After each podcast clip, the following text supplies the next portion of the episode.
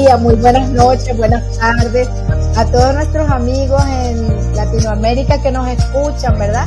Un saludo especial a la gente de Argentina que se está conectando aquí a ver a la maestra Hortensia Álvarez. Gracias al equipo de Radio Conexión Latán por esta transmisión. Estamos en triple transmisión hoy. Y hoy con una invitada de lujo para este cierre de año, que es la terapeuta y maestra Hortensia Álvarez, directora de la Academia Llave de Luz de Argentina en La Rioja. Así que bienvenida Hortensia con un temazo, ¿verdad? La realidad y la vida. Y este tema, tal vez el nombre es como paradójico, sugestivo, pero ya ustedes van a ver por qué. Hola, Mafer, gracias por la invitación. Bueno, Estamos terminando el año, hemos trabajado tanto todo este año, entonces para cerrar este programa acepté tu invitación por el solo hecho de dejar un mensaje para estas fiestas, ¿no? Orte, disculpa, tú le bajaste el volumen total al, al, teléfono. Al teléfono sí, total. Ok, listo. Ajá, continúa, disculpa. Entonces, en este, esta etapa en la que estamos viviendo, no solo como humanidad, sino nosotros también como, como argentinos, tú sabes que hemos eh, tenido presidente hace muy poco tiempo, nuevo presidente, a donde la gente le sigue poniendo la expectativa a que el que está afuera le va a dar lo que le está faltando y, y no va por ahí las cosas. Entonces yo veo tanta expectativa en que cambió la izquierda por la derecha y si el ser no tiene la conciencia de que somos duales, que vivimos en conciencia dual, vivimos en una izquierda y en una derecha permanente porque justamente estamos en polaridad. Entonces, creo que este es el momento de un cierre de año a donde no nos quedemos ni con la izquierda ni con la derecha, entremos a la observación hacia adentro. ¿Qué cosa no he logrado durante este tiempo? ¿Cuáles son las cosas que a mí me faltan de lograr? Porque cuando puedo darme cuenta que tengo un límite con las cosas, podés pedir un montón de cosas, pero la realidad te pone un límite a veces. Y justamente el límite te pone para que vos tomes conciencia de dónde estás entonces, esto es muy importante saber que estamos en los últimos días del, mes de diciembre, a donde se reconfigura un diseño en nosotros que vamos a vivirlo el año que viene. Entonces, es, es muy importante hacer una observación interna para ver cuáles fueron nuestros logros, porque a veces nos quedamos con lo que no logramos y es importante reconocer lo que logramos porque siempre estamos logrando, consiguiendo algo, siempre. No es que solo lo va a tener el que le ponga eh, mucho énfasis en hacer las cosas, porque cuando hay esfuerzo no se logran las cosas. Eso después se pierde, tiene que haber conciencia para lograr las cosas. Entonces, todos tenemos adentro, internamente, un capital. Todos todos tenemos virtudes, pero nosotros, si no trabajamos en la virtud, no podemos lograr habilidad con esa virtud. Y esa es la virtud que a vos te va a dar la posibilidad de tener un crecimiento. Si no, siempre vas a estar estancado, viviendo siempre lo mismo. ¿Por qué? Porque a veces nos conformamos con el modo vida. Y acá entramos en el nombre que le diste a este programa. Entrar en el, en, en, modo vida a donde solo quiero tener lo que me da satisfacción. Solo quiero la casa, el auto, la plata, placeres como viajes. Solo quiero eso. Pero yo no estaría haciendo esa introspección a descubrirme yo quién soy verdaderamente yo como conciencia. Por eso las personas viven de manera acelerada, como que miraron la hora, se le fue el día, cuando se dan cuenta se le fue la semana, cuando se dan cuenta les ha pasado el mes, Y si se, dan cuenta, se les terminó el año. Porque hay personas que ni siquiera se dan cuenta que se les terminó el año. Viven de tal manera acelerados, viven en función del futuro, que es lo que les genera ansiedad. Por eso hay tantas personas con ansiedad, con pánico, porque no están en el punto cero de su propio eje. No están en conciencia. En cambio, cuando vos estás en conciencia, haciendo algo que a vos te gusta y se te pasó el día haciendo y ni siquiera te diste cuenta que pasó el tiempo, porque estás en ese instante generando solo en ese instante. No voy ni hacia atrás al pasado, ni voy hacia adelante en el futuro. Me quedo en la conciencia que soy verdaderamente y ahí, desde la conciencia que soy, puedo observarme cómo me manejo en ese otro lado de lo que yo tengo configurado como diseño de virtud. Soy buena, pero soy mala a la vez. Soy rica, pero también vivo experiencias de pobre. Entonces, estamos para tomar conciencia que no es separando a la izquierda ni separando a la derecha, sino integrando izquierda con derecha para conectar a quien yo soy en conciencia. Hay algo importante que, bueno, entre todo lo que estás remarcando, que indudablemente yo creo que todo es de observar, sobre todo lo que nos estás diciendo, es como para, para detallar y para analizar un poco, ¿verdad? Sin entrar en muchas cosas y muchas complicaciones pero eh, la gente confunde mucho el término de la vida con la realidad. Y aunque es, mm, pues está muy ligado, ¿verdad? Porque la realidad de la vida y, todo ser que existe, pues tiene una realidad, pero también esa realidad es según su percepción. Y mucha de esa percepción son esas creencias y todas esas cosas que, que nos desvirtúan de lo que realmente está sucediendo en el presente, en el aquí y en el ahora, ¿no? Estamos viviendo un presente y de repente estamos con esa fantasía o con o, oyéndonos al pasado en un sufrimiento, entonces pensamos que esa es la vida y que esa es la realidad. Entonces sería bueno como eh, enfocar cada una de las dos, porque aunque van de la mano, creo que hay unas diferencias. Claro, y es abismal la diferencia. ¿Por qué? porque estar en modo vida solo te va a dar satisfacción. Orte, se te oye bajito. No sé si tienes activado el micrófono de la radio, del, computador. Está, está, el... Sí, tengo el micrófono activado. Ok, ok. A ver, me voy a, me voy a acercar un poco más. Bueno, este, lo que te decía que la diferencia en vivir en modo vida es que vos vas a vivir siempre detrás de la plata o sintiendo que la plata no te alcanza, como si la plata estuviera detrás tuyo. Y vos vas tan rápido que la plata vos no te alcanza. O es que yo no la puedo alcanzar a la plata si la plata va adelante. Entonces yo puedo hacer un taller y ganar mucho dinero. ¿Me sirve eso? No, a mí lo que me sirve es cuánto de esos seres que han participado de ese taller, éramos 90 personas, cuántos despertaron conciencia, a quiénes les ha servido hacer ese taller. Porque si yo busco solo lo material, yo ahí me estaría quedando con una creación de la mente.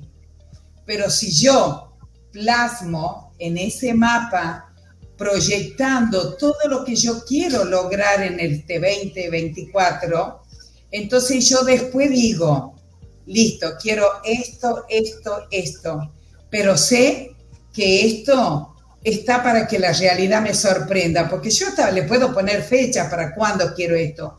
Y a veces la realidad te sorprende, pero solo se logra eso cuando hay un estado de conciencia si no hay conciencia, estamos perdiendo la posibilidad de despertar e inclusive expandirle a la conciencia, porque no se trata solo de despertar nuestra conciencia, sino de hacerla expansiva, porque yo no puedo estar viviendo siempre lo mismo. Tengo que expandir la conciencia. ¿Y de qué modo lo hago?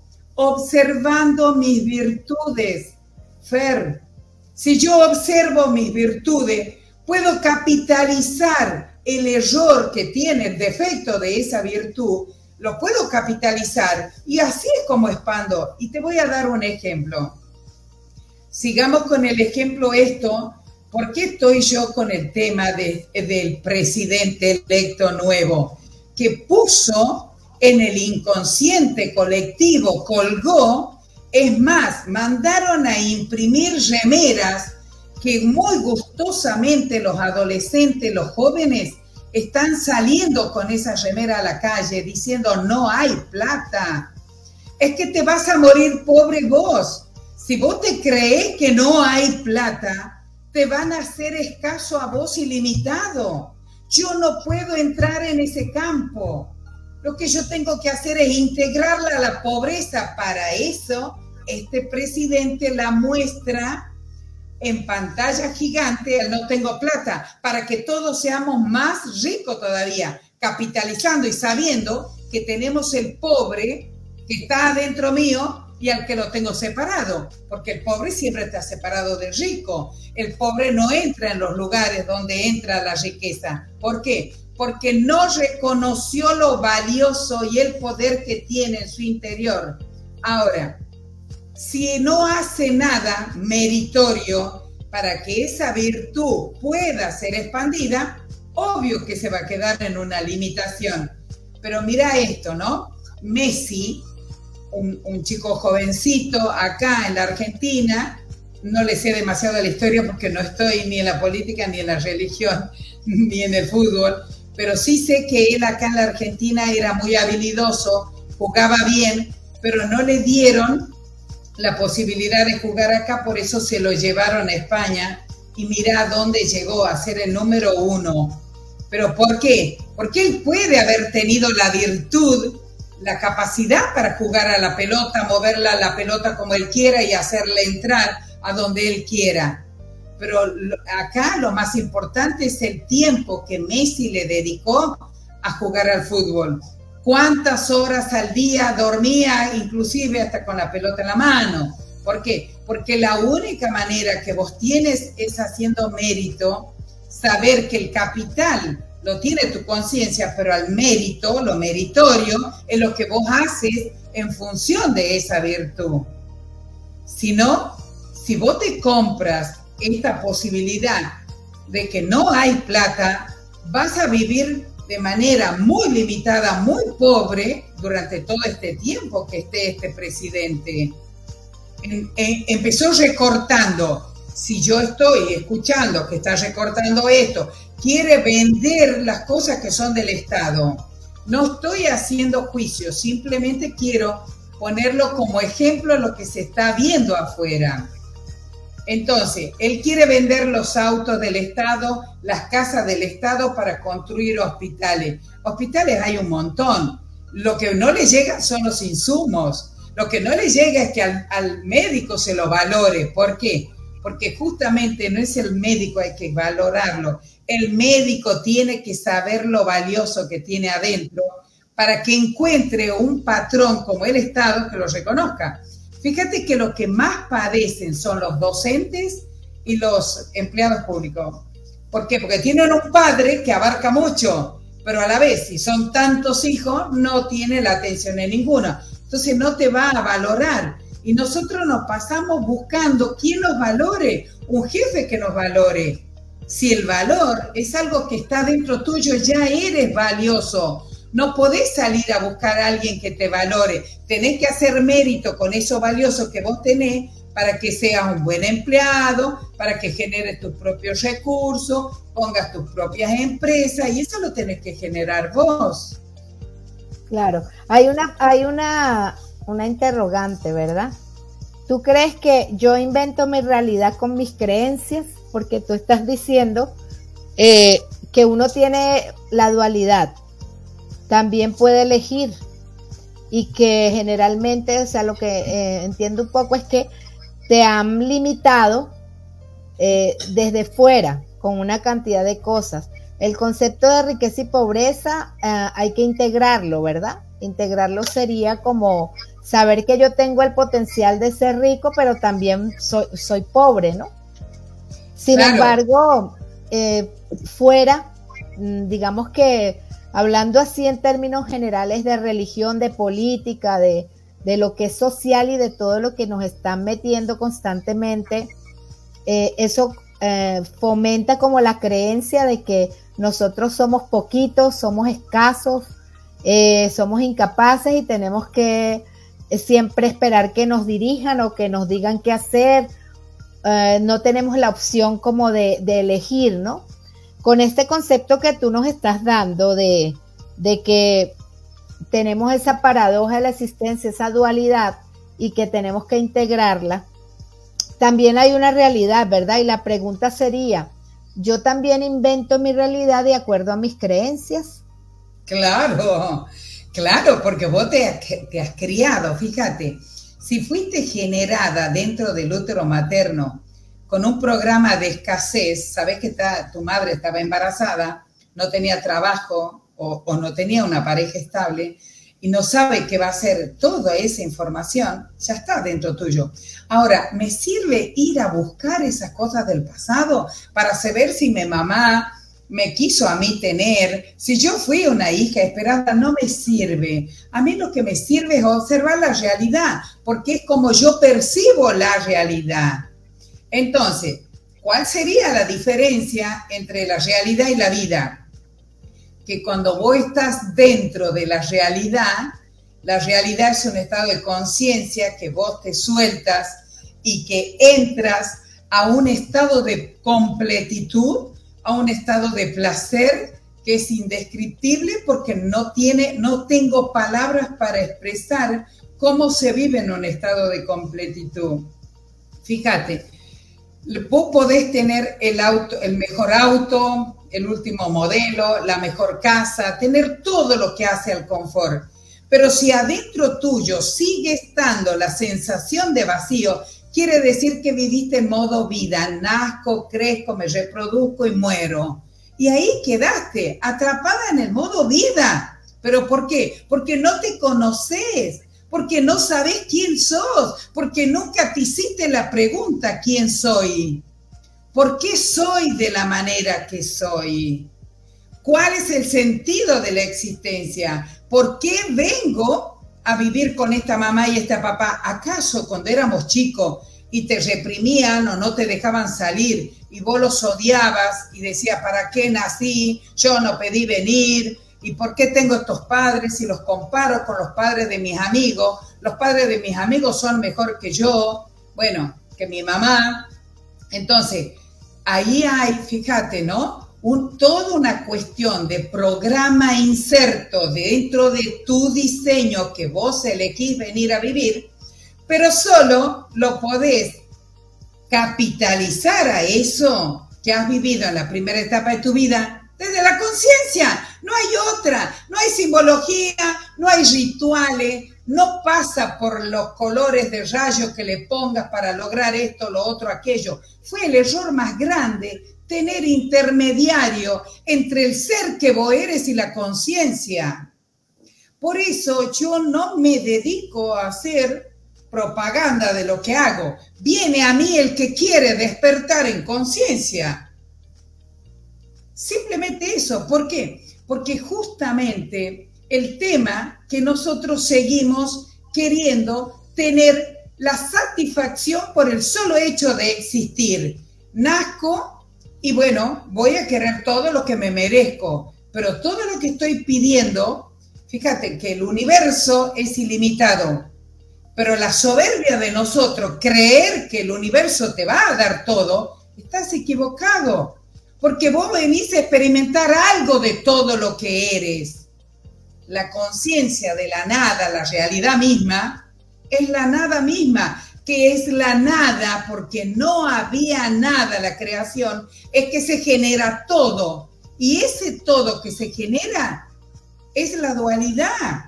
Es lo bueno, lo malo, el negativo, el positivo. Pero ¿para qué vengo a experimentar eso yo?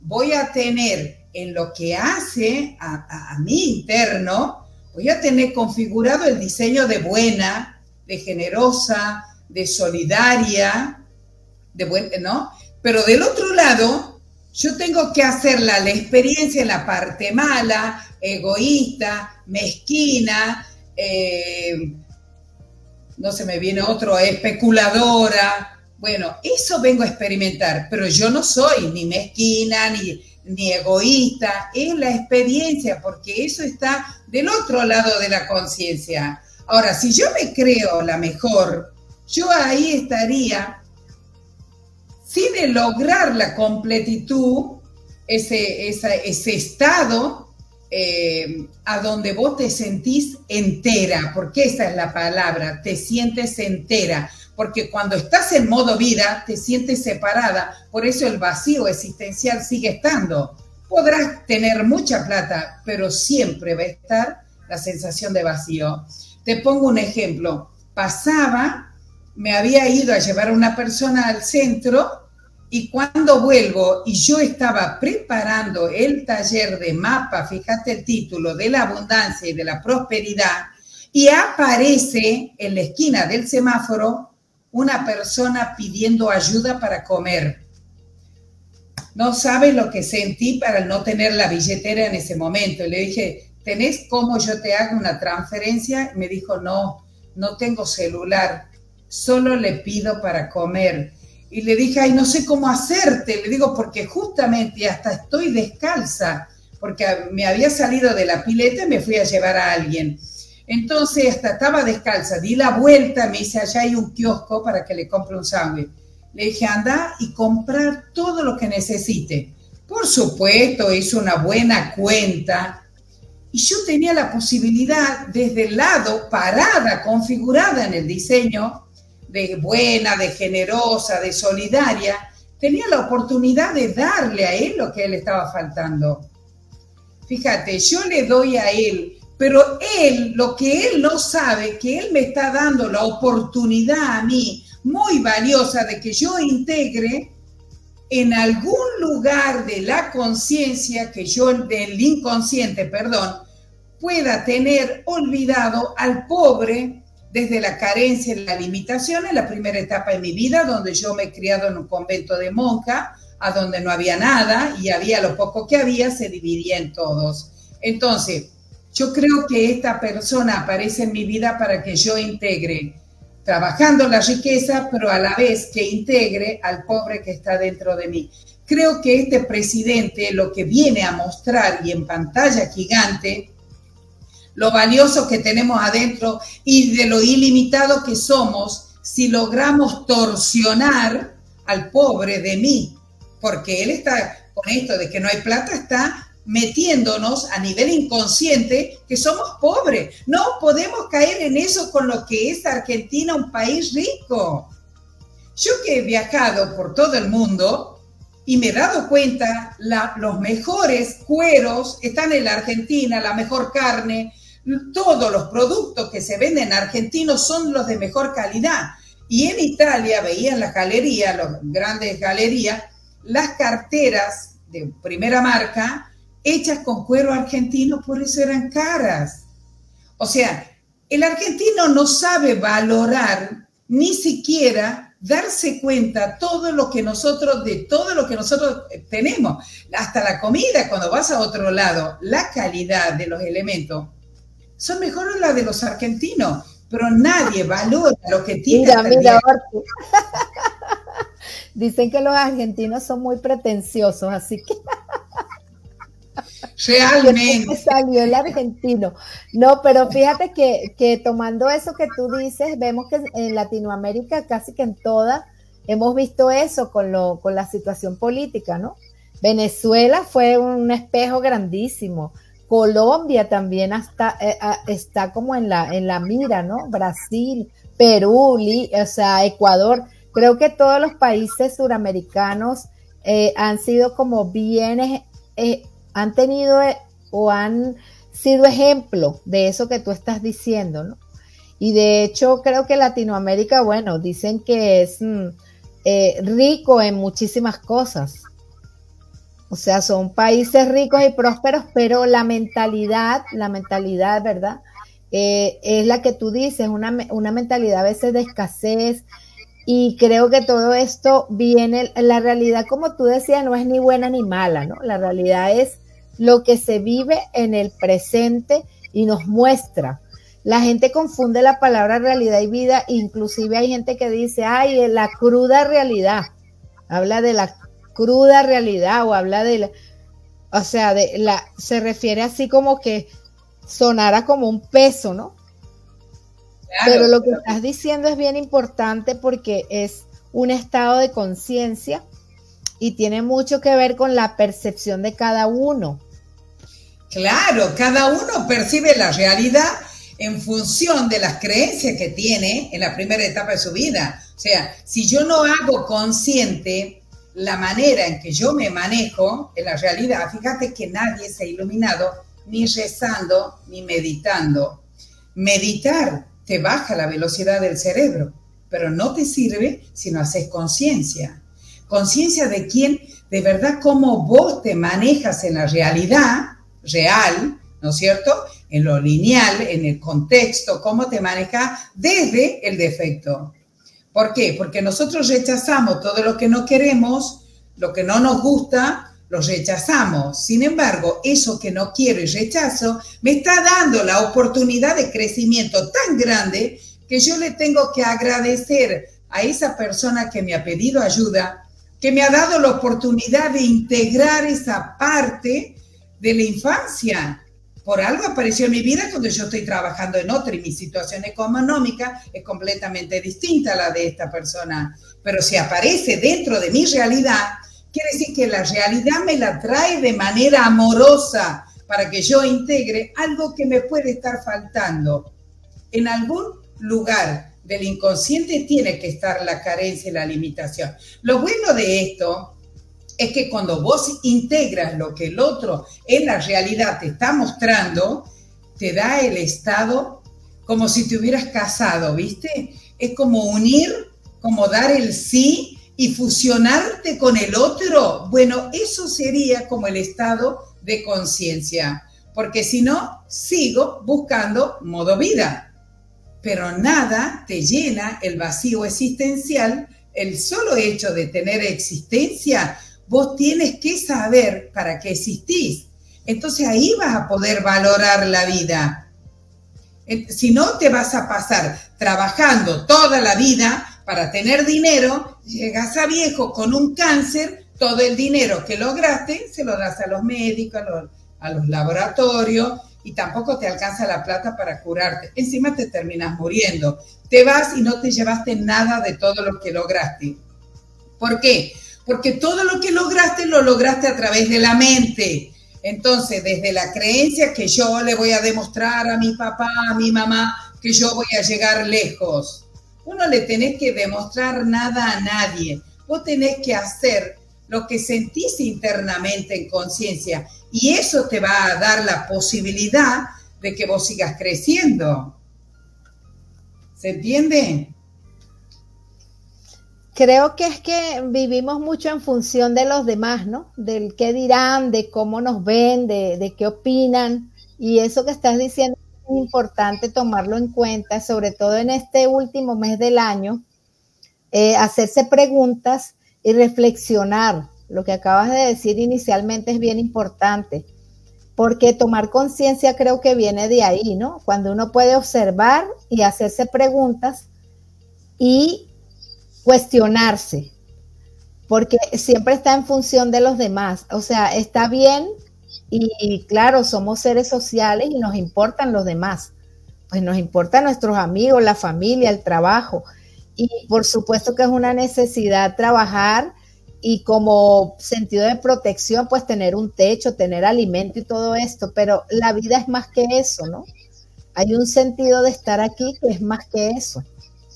Claro, mira, vos sabés que a mí esto me llamaba mucho la atención como en esa primera etapa de mi vida donde eh, las religiosas, las monjitas me decían de que nosotros éramos instrumento divino de Dios. Y yo decía, con todos los defectos que uno tiene, ¿puede ser instrumento de Dios? ¿Para qué Dios usaría este instrumento? ¿Para hacer qué? Nunca entendí. Pero fíjate que todo este tiempo de, aprendizaje, este tiempo que yo invertí en este crecimiento personal, este, ahí pude entender que eso de ser instrumento divino es por qué, porque esa conciencia superior a la que llamamos Dios quiere experimentar algo que él como o ella como conciencia no lo puede vivir. Como no lo puede vivir, nos manda a nosotros. Quiere decir que nosotros bajamos a hacerle la experiencia y a él se lo tenemos que contar cómo es vivir como hortensia en una carencia, en una pobreza, en una limitación, ¿ves? Entonces, si yo no le cuento a él cómo él se va a enterar, cómo sería esto. Entonces, la única manera en que yo tenga esa conexión con ese ser sería que yo todas las noches le entregue todas las experiencias vividas durante el día. Pero para entregársela, primero tengo que asumir mis defectos. Si yo no asumo defecto y me creo que soy perfecta, estoy en el horno y salgo con fritas. ¿Por qué?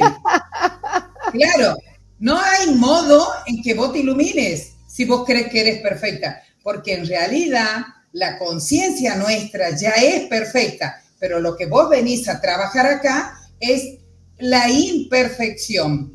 Cuando yo me vuelvo de manera consciente, asumo el defecto de mi personalidad, entonces ahí, ahí me puedo dar cuenta que del otro lado está el antónimo y el antónimo sería la virtud. Si de un lado tengo el defecto, del otro lado tengo la virtud.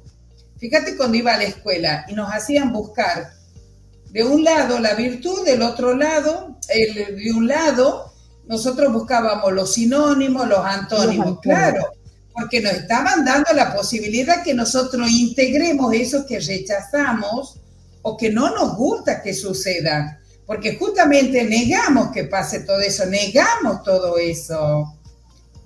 ¿Se entiende? un poco, ya vamos con la mitad del programa, hablemos un poco de, lo que queda de este año, de lo que nos ha mostrado a nivel, digamos, del mundo, ¿no? Eh, la realidad, porque hay una realidad perceptual desde lo que yo vivo y lo que me pasa y cómo yo lo miro y voy al pasado, voy al futuro y bueno, y eso lo hago como si fuese mi realidad, pero hay una realidad que es del ambiente, que la vivimos todos, que, la sentimos todos, ¿verdad? Entonces, hablando un poco de eso, eh, venimos también, es un poco trillado el tema de que, bueno, venimos de unos años de pandemia en donde hubo un cambio, en donde la gente tuvo que ajustarse a una cantidad de cosas, pero entramos ahorita a un nuevo año y por supuesto es un año bisiesto. Mucha gente le tiene miedo al año bisiesto nosotros desde la lógica, un desarrollo que, bueno, que estamos aprendiendo, sabemos que es un año que, tiene sus, desafíos, ¿no? El año, ¿cómo le decimos a ese año, Orte? Mira, eh, en realidad el bisiesto también es una creencia de, mi mamá sabía decir que en los años bisiestos las mujeres este, no, no hacen una buena aparición o sea, no es un año para generar vida. Entonces, si ahora... Bisiesto, Claro, claro, hay muchísima gente nace en un año bisiesto. Eh, em, por ejemplo, fíjate que si decía, no es un año para traer hijos al mundo. Entonces, si no es un año para traer hijos al mundo en lo antónimo, ¿qué habría que hacer si no es generar vida? quiere decir que es meterme para adentro y observarme. ¿Qué hice durante los otros tres años de 365 días que forman un aparato? A ver, voy a explicar lo que es un aparato. Nosotros nacemos dentro de un aparato que tiene, está conformado por cuatro años. Entonces, ¿cómo saco eso yo? Voy a poner el año de nacimiento mío, lo divido en cuatro y ahí me va a dar decimales, me va a dar justo un número entero, quiere decir que naciste en un año bisiesto. Si te da con punto 25, quiere decir que naciste en un aparato desafío, asume. Y si te da 50, venís a asimilar. Y si te da 75, como a mí, tu vida va a ser de grandes desafíos. Entonces, vos nacés en un bisiesto, quiere decir que es un año entero a donde vos decides vivir modo vida para afuera o vivir en este otro lado, que es el lado de la conciencia, donde la conciencia te completa y te da placer. Entonces, es muy sencillo para sacarlo. Entonces, si yo, este año 2024, todo el mundo sabe que es un año duro, listo, pero no soy más dura yo conmigo misma de cómo yo me trato. No soy más dura yo con todas las estructuras que tengo y no las quiero romper porque esto me ha dado la posibilidad de tener vida Está bien, es carga gravitatoria un defecto, pero yo no puedo vivir toda la vida con el mismo defecto porque eso me lleva a vivir año tras año siempre lo mismo. Entonces, ¿cómo hago para salir de eso? Y únicamente observando el error, integrándolo con la virtud. Pero desde un estado de conciencia, no, ah, bueno, sí, mezquina y del otro lado generosa, no es hacerlo conciencia en el momento que estoy siendo egoísta, darme cuenta, ay, qué egoísta que soy. Fíjate qué hiciste. Y es como si te llevaras adentro algo que salió de adentro tuyo, por eso lo vuelves a meter. Te diste, que, te diste cuenta que lo que estás emitiendo ha salido de adentro tuyo. Eso que vos ves y hace juicio desde el egoísmo es porque en algún lado tu diseño está configurado en el egoísmo y vos vienes a integrar el egoísmo. Entonces, este, este 2024 que va a ser fuerte, pero fíjate que tiene dos, que son las emociones, y tiene cuatro, que es el diseño. O sea, que si yo me doy cuenta que mi emocional es el GPS para que me diga dónde estoy parada, puedo integrarlo al diseño, porque dos más dos son cuatro. Entonces, Hablando un poco de qué es diseño, por aquí me preguntan, ¿qué es diseño? Hay gente que no sabe. Claro, el diseño sería lo que vos tienes como, eh, a ver, por ejemplo, tenés un cumpleaños de 15 y querés diseñar tu tarjeta, entonces vos le haces un dibujo a cómo sería la tarjeta de invitación de tus 15 años y entonces ese es el diseño, pero fíjate que después vos mandas el diseño a la imprenta, lo meten dentro de un programa y lo ejecuta, se materializa. Lo mismo pasa con nosotros, nuestra alma está configurada dentro de un diseño de dualidad. Va a tener la virtud y va a tener el defecto. Por eso cuando hablamos en dualidad, todo es dual. Fíjate que si yo soy buena con vos, pero yo me doy vuelta y le pego a mi perro, soy mala con el perro. Entonces eso significa que yo soy como una moneda con dos caras. Por eso de un lado yo voy a tener configurado el pobre y del otro lado el rico. Pero mientras yo rechace al rico, no lo acepte, no lo quiere, o le hago juicio, o lo vivo criticando, quiere decir que mi diseño de pobre va a seguir adentro mío. No está unido. Bueno, aclarando un poquito por aquí que también me preguntaron de, del aparato. El aparato son los cuatro años que anteceden al bisiesto, o sea, tres años que anteceden al bisiesto más el bisiesto serían cuatro años. Dentro de ese desarrollo de la lógica se le dice diseño a esos cuatro años, son bloques de años de cuatro años. Y cada año tiene como un contenido dentro de eso. Y eso era lo que explicaba un poco Hortensia, ¿no? Eh, la pregunta enfocada también hacia lo que hablábamos de, de hacerse preguntas, de hacer esos cambios, porque creo que a final de año todas las personas desearíamos hacer cambios, pero nosotros pensamos siempre en cambios de afuera hacia adentro. Y tú nos estás hablando de cambios de adentro hacia afuera. Es decir, esto es totalmente lo contrario, es observarse, es mirar los defectos, las cosas que estás haciendo, que repites que no logras eh, condensar, cambiar, pero que te preguntes, o sea, ¿qué está pasando que estoy haciendo esto? ¿Para qué sigo haciendo esto? Entonces, esa, de ahí comienza el cambio y creo que desde esas preguntas son los cambios para empezar un nuevo año, ¿no? Claro, porque la única posibilidad de tener existencia es abrir instantes. Entonces, como abro instante haciéndome preguntas, ¿quién soy? ¿Para qué vivo esto? ¿Qué tengo que aprender de esto? Y esto es muy importante. Hasta Carl Jung hacía mucho hincapié en que para qué me pasa lo que me pasa, no es por qué. Porque si yo entro en el por qué, entro en el victimismo. ¿Por qué siempre a mí? ¿Por qué todos me hacen siempre lo mismo? ¿Por qué nadie me valora? Es para qué experimento esto que me causa dolor, sufrimiento, carga negativa, culpa. Entonces ahí está la posibilidad, el hecho de hacer la pregunta, ¿para qué vos estás abriendo un instante? Para poder captar algo que la realidad trae a tu vida para que vos aprendas de esa experiencia. Sí, por aquí hay un ejemplo. Eh, hay una persona que me escribió aquí al WhatsApp y me dice que ella tiene muchos años tratando de trabajar, de montar su negocio, su emprendimiento, ¿verdad? Eh, sin embargo, no puede, no logra condensar eso y le toca trabajar, trabajarle a otro.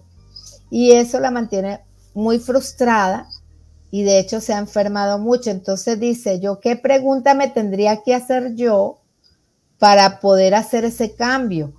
Porque tengo el conocimiento de lo que quiero hacer. Eh, me he preparado para hacer lo que quiero hacer. Sin embargo, no logro hacerlo. Entonces dice, ¿será que las personas que me rodean tienen que ver? Porque vivo con personas muy negativas es muy fácil echarle la culpa al otro de lo que a vos te pasa. En realidad, acá hay todo un tema, porque para que vos tengas un jefe, un patrón por encima tuyo, eso te está diciendo de que vos no tenés integrado a tu papá. Entonces, tu papá te da el patrimonio, tu mamá te da el matrimonio.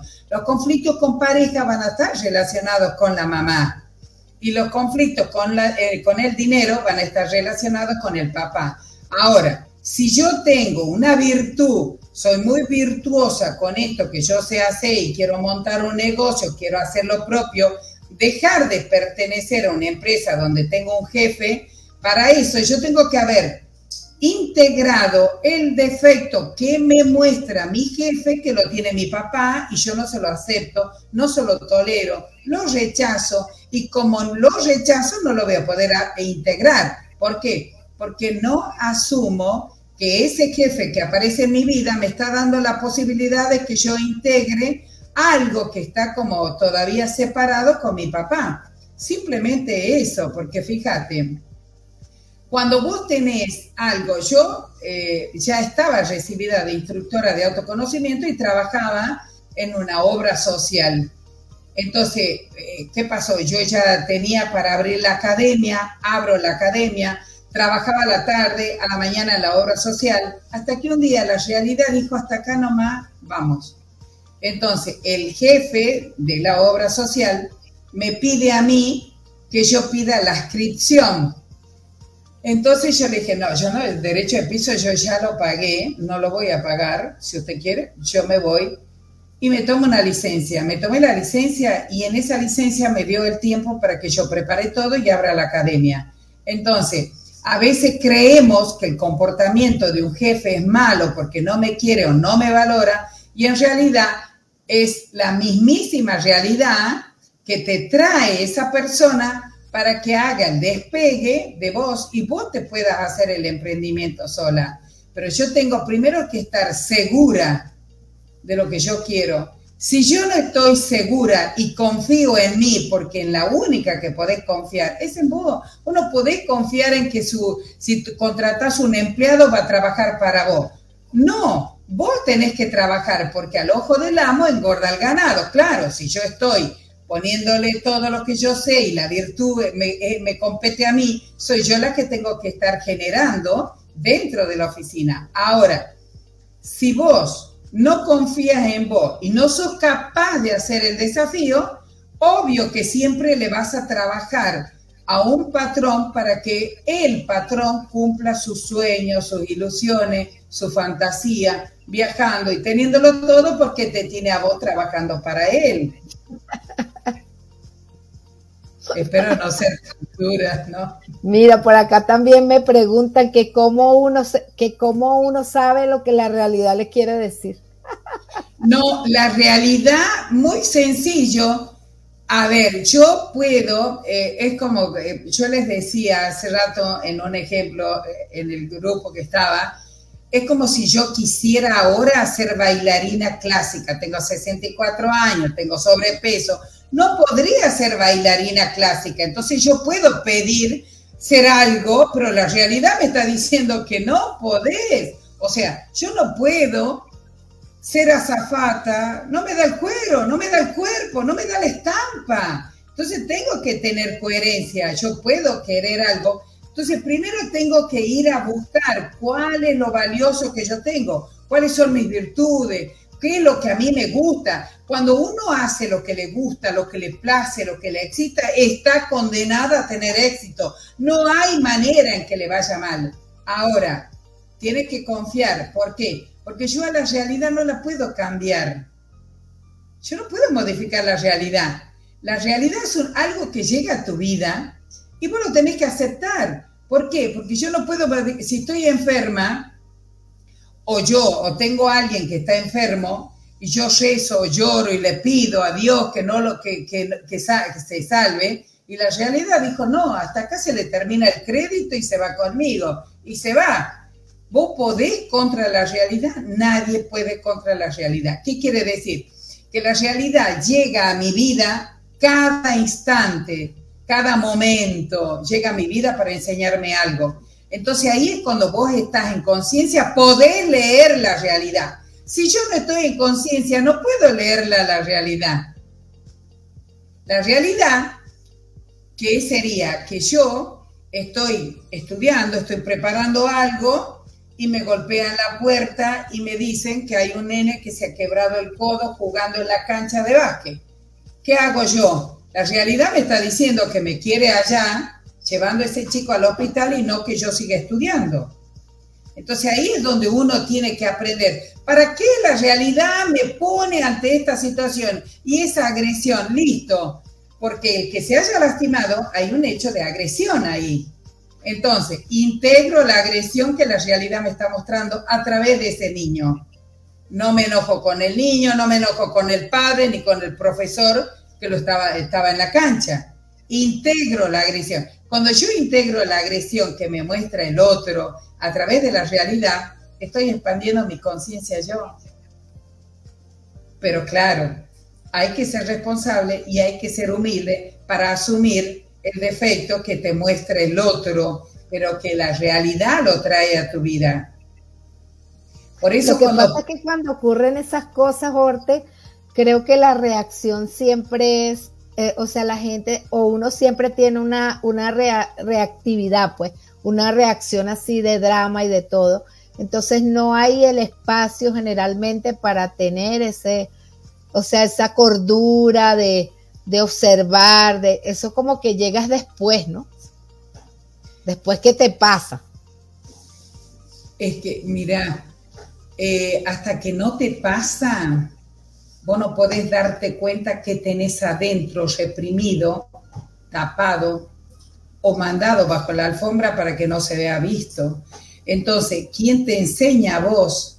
Es la realidad. Porque te van a pasar cosas que vos ni siquiera sabías que eres capaz de hacerlas, pero es la misma realidad la que te está enfrentando para que vos lo veas, para que vos salgas de ese lugar. Por eso a veces hacer preguntas, ¿para qué la realidad me quiere aquí? ¿para qué la realidad me trae a este lugar? Me pasó un hecho insólito. Fue un día domingo, nos fuimos a dar una vuelta por un lugar que se llama Sanagasta acá, por el lado del cerro, y se me ocurrió pasar un poco más de Sanagasta, pero no sé por qué. Y fui, qué sé yo, dos, tres kilómetros más. Y entonces por acá no hay nada y le digo, pero es lindo este lugar, ¿no te parece que es hermoso? Me dijo, no, vámonos de acá.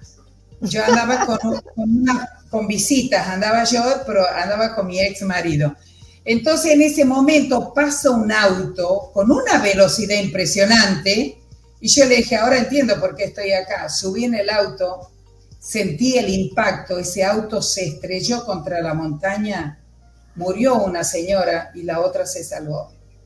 La que se salvó, eh, yo la tenía consciente todo el tiempo y le hablaba, ¿cómo te llamas? ¿Cómo te llamas? Todo el tiempo, ¿sabes quién sos? ¿Sabes lo que te pasó? Bueno, y la tenía. Entonces de ahí entendí que cuando vos te dejas llevar por la realidad, ni siquiera sabes para qué, para qué te pasa lo que te pasa. Si yo hubiera llevado la billetera ayer, cuando fue lo de este hombre antes de ayer, capaz que yo le hubiera dado mil pesos nada más.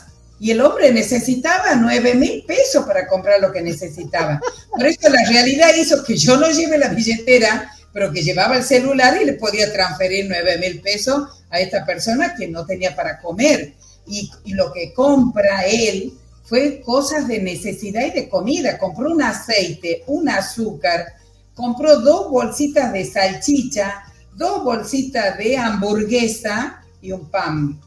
O sea, no me estaba pidiendo ni shampoo para lavarse la cabeza ni algo de estética. No, no, literal era necesidad. Pero si yo estaba trabajando justamente en el taller del mapa de la abundancia, que aparezca alguien que se está que tiene necesidad para comer, me pedía para comer. Pero yo no tenía la billetera. Si hubiera tenido, le daba mil pesos, que se compre un sándwich por mil pesos, que era lo que me pidió.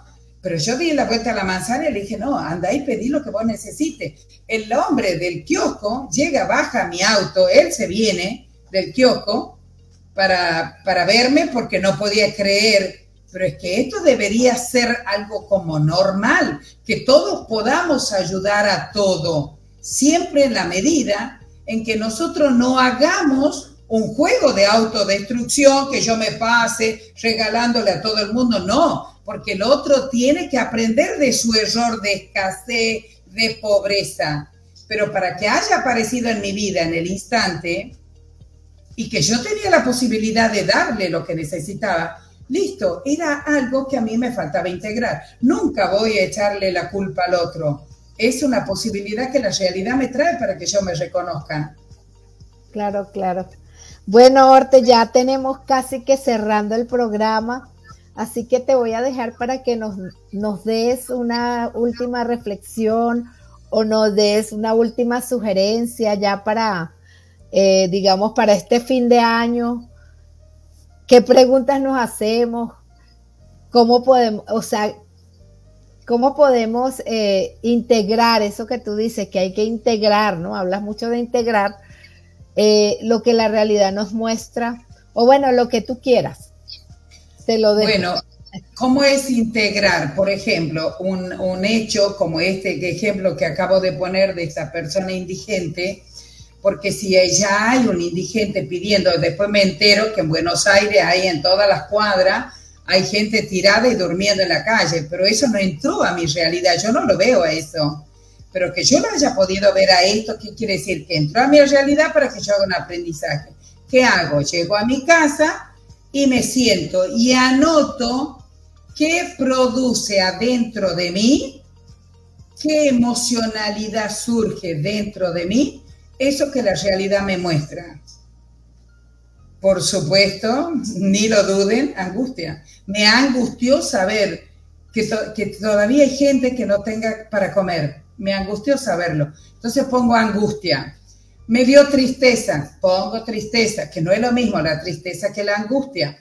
¿Qué más? Impotencia. ¿Qué más? Odio por los que tienen la posibilidad de que esto no exista y que tampoco hagan nada, porque no debería haber ser humano que no tenga dónde dormir ni que le falte esto. Entonces yo empiezo a notar el egoísmo, todo lo que se nota, ¿no? Y del otro lado, ¿qué hago? Googleo cuál es el antónimo de esto y qué siento con eso que dice el antónimo.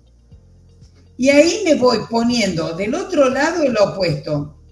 Y cuando voy a la calle, empiezo, yo soy abandono, veo un perro abandonado, yo soy abandono, yo soy protección. yo veo un indigente, yo veo un rico, un próspero. Entonces veo la tristeza, veo la alegría del otro lado, la angustia, la felicidad. Y voy jugando por la calle en estado de conciencia mientras juego a que soy una persona en dualidad, que vengo a experimentar la dualidad. Ahí es cuando me convierto en instrumento divino de Dios. ¿Se entiende? Cuando voy integrando la dualidad. Ahora, si yo ya lo veo, wow, gracias porque llegas a mi vida para integrar con este diseño de buena que tengo yo. Estoy viendo el que me está tratando mal. ¿Se entiende? Si veo quién me trata, entonces creo que el mejor regalo que nos podemos hacer es empezar a integrar lo que los de la casa, la mamá, el papá, los hermanos muestran como defecto. Los comparte conmigo, están adentro de mí. Lo que pasa es que yo los niego y los rechazo porque no me quiero parecer a ellos. Si mi mamá me muestra un diseño que a mí no me gusta, pero no se olviden que la mamá nuestra es nuestro pasado y que nosotros somos el futuro de ellos, porque ellos nos han criado. Entonces ellos han proyectado, por eso es que los padres a veces quieren que los hijos estudien esto, lo, porque son la frustración de ellos. Entonces si yo voy reconociendo que tengo agresión, que no sé decir las cosas, que me muevo mal, empiezo a hacerlo conciencia, empiezo a notar y ahí me estoy dando la oportunidad para integrar lo que me muestra mi hija, lo que me muestra mi marido, lo que me muestra mi vecino. Simplemente eso creo que es la mejor manera y no buscar, invocar que el niño, que el maestro ascendido, no, es tan valioso la conciencia que portamos, es tan poderosa que no necesitamos intermediarios, por favor, no necesitamos intermediarios. Nosotros somos capaces porque somos dioses en este plano. Nada más que eso, creo que el mejor mensaje que puedo dar.